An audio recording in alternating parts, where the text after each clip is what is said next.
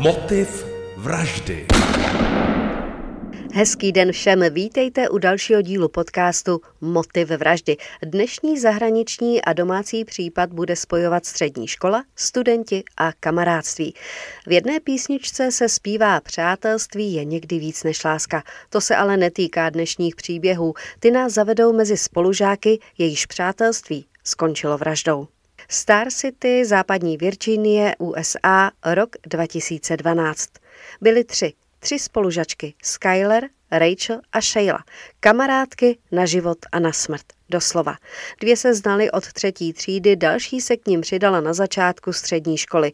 A v roce 2012, kdy k tragédii došlo, jim bylo 16 let. Sladkých 16 let. Dívky byly velmi atraktivní. Rachel byla zrzavá, vysoká, Sheila ráda střídala barvu vlasu a byla charismatická. Skyler byla hezká, chytrá a temperamentní brunetka. Byla čestnou studentkou střední školy. 6. července v noci jedna z nich, Skyler, zmizela ze svého pokoje. Když to její rodiče ráno zjistili, otec i hned zavolal na policii a ta po 48 hodinách od zmizení vyhlásila pátrání. Na kamerách, které měli rodiče Skyler u domu, bylo vidět, jak se kolem půl jedné v noci plíží z domu a nastupuje do nějakého neznámého auta, které díky špatné kvalitě nešlo rozpoznat. Celé město několik týdnů hledalo Skyler. Po nějaké době, co se Skyler ztratila, řekla jedna z kamarádek Sheila její mace, že všechny tři té noci jezdili po městě. Asi začala mít strach, že se to brzy provalí. Obě dívky ale trvaly na tom, že Skyler o něco později vysadili na konci její ulice. Prý, aby rodiče neslyšeli auto a nevzbudili se. Jak vyšetřování pokračovalo, detektivové začali mít podezření, že dívky něco skrývají a stále si je volali k výslechu. Tady bych chtěla říct, že matka Skyler se jich zastávala a policistům řekla, že oni s tím určitě nemají nic společného, že to mají těžké jako jejich rodina. O několik měsíců později jedna z dívek tlak neunesla. V lednu 2013 se Rachel nervově zhroutila a skončila na psychiatrii. O pár dní později vše o té osudné červencové noci řekla svému právníkovi. Vypověděla, že Skyler společně s kamarádkou Sheilou ubodali. V tu chvíli rodiče Skyler přišli o poslední naději, že je jejich jediná dcera naživu. Rachel policii ukázala, kde hledat tělo Skyler. Našli ho v pensylvánském lese. Sheila se ale k přiznání neměla. Během několika měsíců tedy policie musela získat dostatek důkazů, aby zatkla jí. Později se také přiznala. Když se vyšetřovatelé dívek ptali, proč Skyler zavraždili, řekli jen, že se jim prostě nelíbila. Byly to nerozlučné kamarádky. Co se tedy stalo? Pár dnů před smrtí Skyler se na jejím Twitteru objevily zprávy, které naznačovaly, že se vztah mezi kamarádkami zhoršil.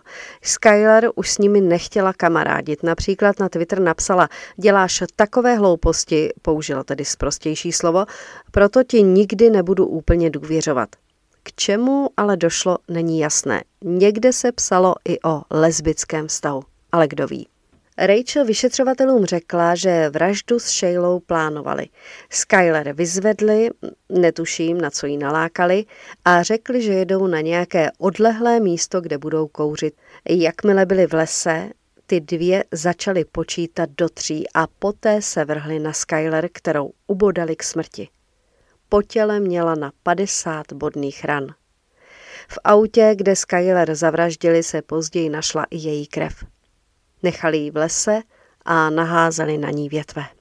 Dívky i po zmizení Skyler zůstaly velmi aktivní na sociálních sítích a pravidelně zveřejňovaly své myšlenky, zážitky a každodenní aktivity.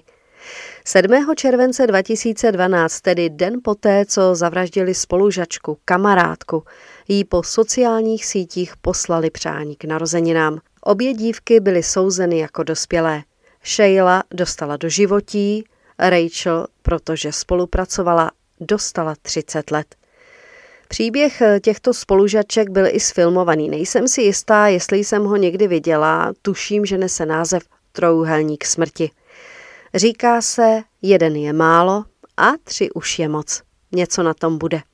Fotografie z případu najdete na Instagramu a Facebooku jako motiv vraždy. A na řadě je domácí případ, který nás zavede na Plzeňsko. Pohledná Tereza, milovnice zvířat a japonštiny a tichý uzavřený Daniel chodili na stejnou střední školu. Seděli spolu v lavici, co by spolužáci a kamarádi chodili společně na oběd, do kina a někdy i na výlety. Daniel se postupně do Terezy zamiloval. Ona jeho city neopětovala. Řekla mu, že o žádný vztah nestojí. Mladík to nesl velmi těžce. Byl nešťastný a dokonce se několikrát pokusil o sebevraždu. Skončil na psychiatrii a začal se léčit. Daniel raději přešel i na jinou školu. Asi čtyři měsíce Terezu neviděl, nemluvili spolu. Přesto na ní stále myslel a jeho deprese se prohlubovaly. Je 27. května 2019. Tereza má 18. narozeniny. Daniel do místa, kde Tereza bydlela, jel vlakem. Na nádraží asi dvě hodiny čekal, až přijede ze školy a poté ji sledoval domů. Vzal si dva nože, prý kdyby jeden ztratil. Vešel do domu, kde bydlela. Tereza na něj začala křičet, ať jde pryč. Stihla ještě napsat své kamarádce na mobil help done. Ta jí odepsala kde. Tereza na to odpověděla tady. Pak už se neozvala. Když se totiž k Danielovi otočila zády, chytil jí, jak se říká, do kravaty a svalil na zem. Nožem jí zasadil čtyři bodné rány do hrudníku. Probodl jí srdce. Tím došlo k prudké a masivní ztrátě krve. Smrt nastala velmi rychle, v průběhu pěti až sedmi minut. Následně jí ještě podřízl krk. Daniel byl podle svého okolí tichý a nenápadný. Byl to také chladnokrevný vrah, který počinu ještě o vraždě psal na sociálních sítích. Napsal, že je dívka mrtvá a že doufá, že jí to bolelo. Ke zprávě přidal usměvavého smajlíka. Napsal také rodičům, bratrovi a jednomu kamarádovi, který na to reagoval slovy chceš alibi. No a protože to nikomu neřekl ani nekontaktoval policii za neoznámení eh, trestného činu, dostal tento mladík podmínku. Tatínek Danielovi napsal, jestli dívce pomohl a zavolal doktora. Matka Daniela pak našla u řeky, odvezla ho na místo činu a předala policistům. A opět tolik nešťastných životů. Daniel by měl za mřížemi zůstat 18 let. Na úplný závěr pro vás mám ještě jeden aktuální krátký příběh. Francie si ještě stále vzpamatovává z vraždy 14-leté dívky Ališi, kterou zabili její spolužáci. Ališu usmrtila 15-letá dívka a stejně starý kluk. Ališu zbyli, několikrát jí udeřili do obličeje, kopali jí do zad i hlavy. Pak jí hodili do sény, kde se utopila. Ališa byla stále při vědomí, naříkala, kdyby jí pomohli, útok by přežila. Doma se chlapec svěřil matce, ta vyrazila na policii a syna udala. A proč dvojice dívku zavraždila? Ališa si s chlapcem něco začala, měli nějaký románek a on následně zveřejnil její choulostivé snímky na sociálních sítích, za což byl vyloučen ze školy.